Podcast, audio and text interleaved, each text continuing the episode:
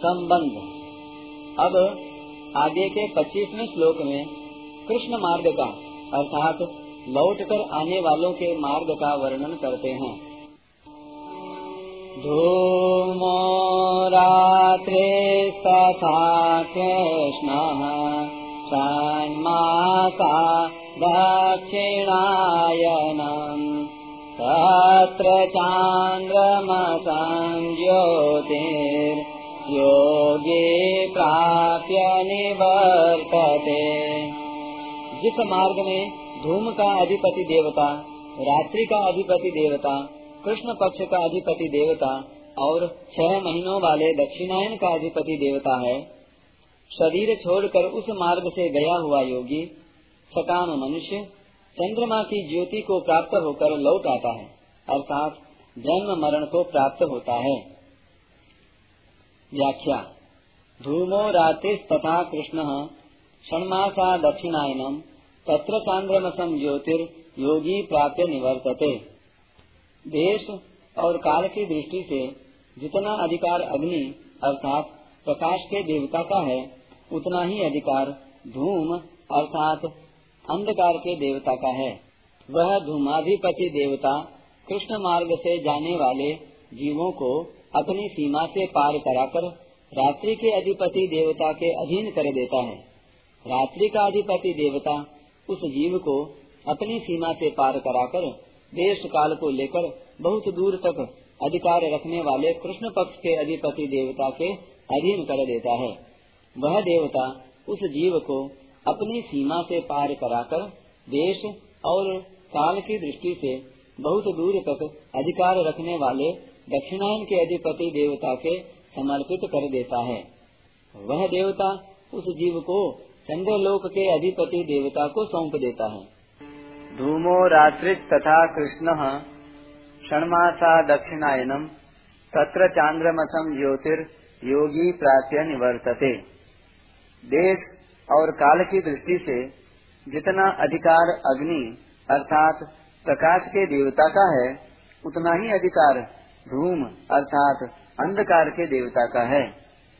वह धूमाधिपति देवता कृष्ण मार्ग से जाने वाले जीवों को अपनी सीमा से पार कराकर रात्रि के अधिपति देवता के अधीन कर देता है। रात्रि का अधिपति देवता उस जीव को अपनी सीमा से पार कराकर देश काल को लेकर बहुत दूर तक अधिकार रखने वाले कृष्ण पक्ष के अधिपति देवता के अधीन कर देता है। वह देवता उस जीव को अपनी सीमा से पार कराकर देश और काल की दृष्टि से बहुत दूर तक अधिकार रखने वाले दक्षिणायन के अधिपति देवता के समर्पित कर देता है। वह देवता उस जीव को चंद्रलोक के अधिपति देवता को सौंप देता है।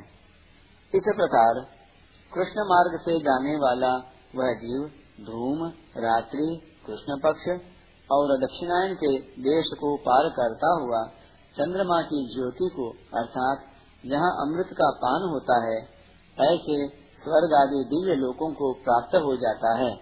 फिर अपने पुण्यों के अनुसार न्यूनाधिक समय तक वहाँ रहकर, अर्थात भोग भोग कर पीछे लौट आता है। यहाँ एक ध्यान देने की बात है कि यह जो चंद्रमंडल दिखता है, यह चंद्रलोक नहीं है। कारण कि यह चंद्र मंडल तो पृथ्वी के बहुत नज़दीक है, जबकि चंद्र लोक सूर्य से भी बहुत ऊँचा है उसी चंद्र लोक से अमृत इस चंद्र मंडल में आता है, जिससे शुक्ल पक्ष में औषधियाँ पुष्ट होती हैं। अब एक समझने की बात है कि यहाँ जिस कृष्ण मार्ग का वर्णन है, वह शुक्ल मार्ग की अपेक्षा कृष्ण मार्ग है वास्तव में तो यह मार्ग ऊँचे ऊँचे लोकों में जाने का है। सामान्य मनुष्य मरकर मृत्यु लोक में जन्म लेते हैं। जो पापी होते हैं, वे आसुरी योनियों में जाते हैं और उनसे भी जो अधिक पापी होते हैं, वे नरक के कुंडों में जाते हैं। इन सब मनुष्यों से कृष्ण मार्ग से जाने वाले बहुत श्रेष्ठ हैं। वे चंद्रमा की ज्योति को प्राप्त होते हैं। ऐसा कहने का यही तात्पर्य है कि संसार में जन्म मरण के जितने मार्ग हैं, उन सब मार्गों से यह कृष्ण मार्ग ऊर्ध्व गति का होने से श्रेष्ठ है और उनकी अपेक्षा प्रकाशमय है। कृष्ण मार्ग से लौटते समय वह जीव पहले आकाश में आता है, फिर वायु के अधीन होकर बादलों में आता है और बादलों में से वर्षा के द्वारा भूमंडल पर आकर अन्न में प्रवेश करता है। फिर कर्मानुसार प्राप्त होने वाली योनि के पुरुषों में अन्न के द्वारा प्रवेश करता है और पुरुष से स्त्री जाति में जाकर शरीर धारण करके जन्म लेता है। इस प्रकार वह जन्म मरण के चक्कर में पड़ जाता है। यहाँ सकाम मनुष्यों को भी योगी क्यों कहा गया है? इसके अनेक कारण हो सकते हैं। जैसे, पहला, गीता में भगवान ने मरने वाले प्राणियों की तीन गतियाँ बताई हैं। ऊर्ध्व गति मध्य गति और अधोगति। इनमें से ऊर्ध्व गति का वर्णन इस प्रकरण में हुआ है। मध्य गति और अधोगति से ऊर्ध्व गति श्रेष्ठ होने के कारण यहाँ सकाम मनुष्यों को भी योगी कहा गया है। दूसरा, जो केवल भोग भोगने के लिए ही ऊँचे लोकों में जाता है, उसने संयम पूर्वक इस लोक के भोगों का त्याग किया है। इस त्याग से उसकी यहाँ के भोगों के मिलने और न मिलने में समता हो गई। इस आंशिक समता को लेकर ही उसको यहाँ योगी कहा गया है। तीसरा, जिनका उद्देश्य परमात्मा प्राप्ति का है, पर अंत काल में किसी सूक्ष्म भोग वासना के कारण वे योग से विचलित मना हो जाते हैं तो वे ब्रह्म लोक आदि ऊँचे लोकों में जाते हैं और वहाँ बहुत समय तक रहकर पीछे यहाँ भूमंडल पर आकर शुद्ध श्रीमानों के घर में जन्म लेते हैं। ऐसे योग भ्रष्ट मनुष्यों का भी जाने का यही कृष्ण मार्ग होने से यहाँ सकाम मनुष्यों को भी योगी कह दिया है। भगवान ने पीछे के चौबीसवें श्लोक में ब्रह्म को प्राप्त होने वालों के लिए ब्रह्म विदो जना कहकर बहुवचन का प्रयोग किया है। और यहाँ चंद्रमा की ज्योति को प्राप्त होने वालों के लिए योगी कहकर एक वचन का प्रयोग किया है। इससे ऐसा अनुमान होता है कि सभी मनुष्य परमात्मा की प्राप्ति के अधिकारी हैं और परमात्मा की प्राप्ति सुगम है, कारण कि परमात्मा सबको स्वतः प्राप्त है। स्वतः प्राप्त तत्व का अनुभव बड़ा सुगम है। इसमें करना कुछ नहीं पड़ता, इसलिए बहुवचन का प्रयोग किया गया है। परंतु स्वर्ग आदि की प्राप्ति के लिए विशेष क्रिया करनी पड़ती है। पदार्थों का संग्रह करना पड़ता है। विधि विधान का पालन करना पड़ता है। इस प्रकार स्वर्ग आदि को प्राप्त करने में भी कठिनता है तथा प्राप्त करने के बाद पीछे लौट कर भी आना पड़ता है। इसलिए यहाँ एक वचन दिया गया है। विशेष बात। पहली विशेष बात, जिनका उद्देश्य परमात्मा प्राप्ति का है, परंतु सुख भोग की सूक्ष्म वासना सर्वथा नहीं मिटी है।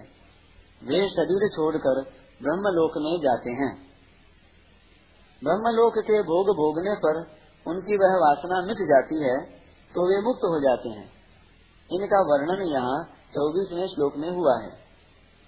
जिनका उद्देश्य परमात्मा प्राप्ति का ही है और जिनमें न यहाँ के भोगों की वासना है तथा न ब्रह्मलोक के भोगों की।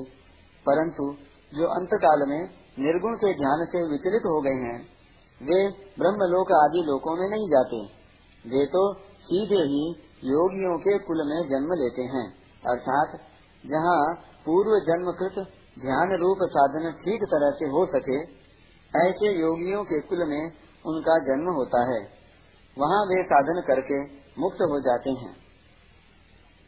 उपर्युक्त दोनों साधकों का उद्देश्य तो एक ही रहा है, पर वासना में अंतर रहने से एक तो ब्रह्मलोक में जाकर मुक्त होते हैं और एक सीधे ही योगियों के कुल में उत्पन्न होकर साधन करके मुक्त होते हैं।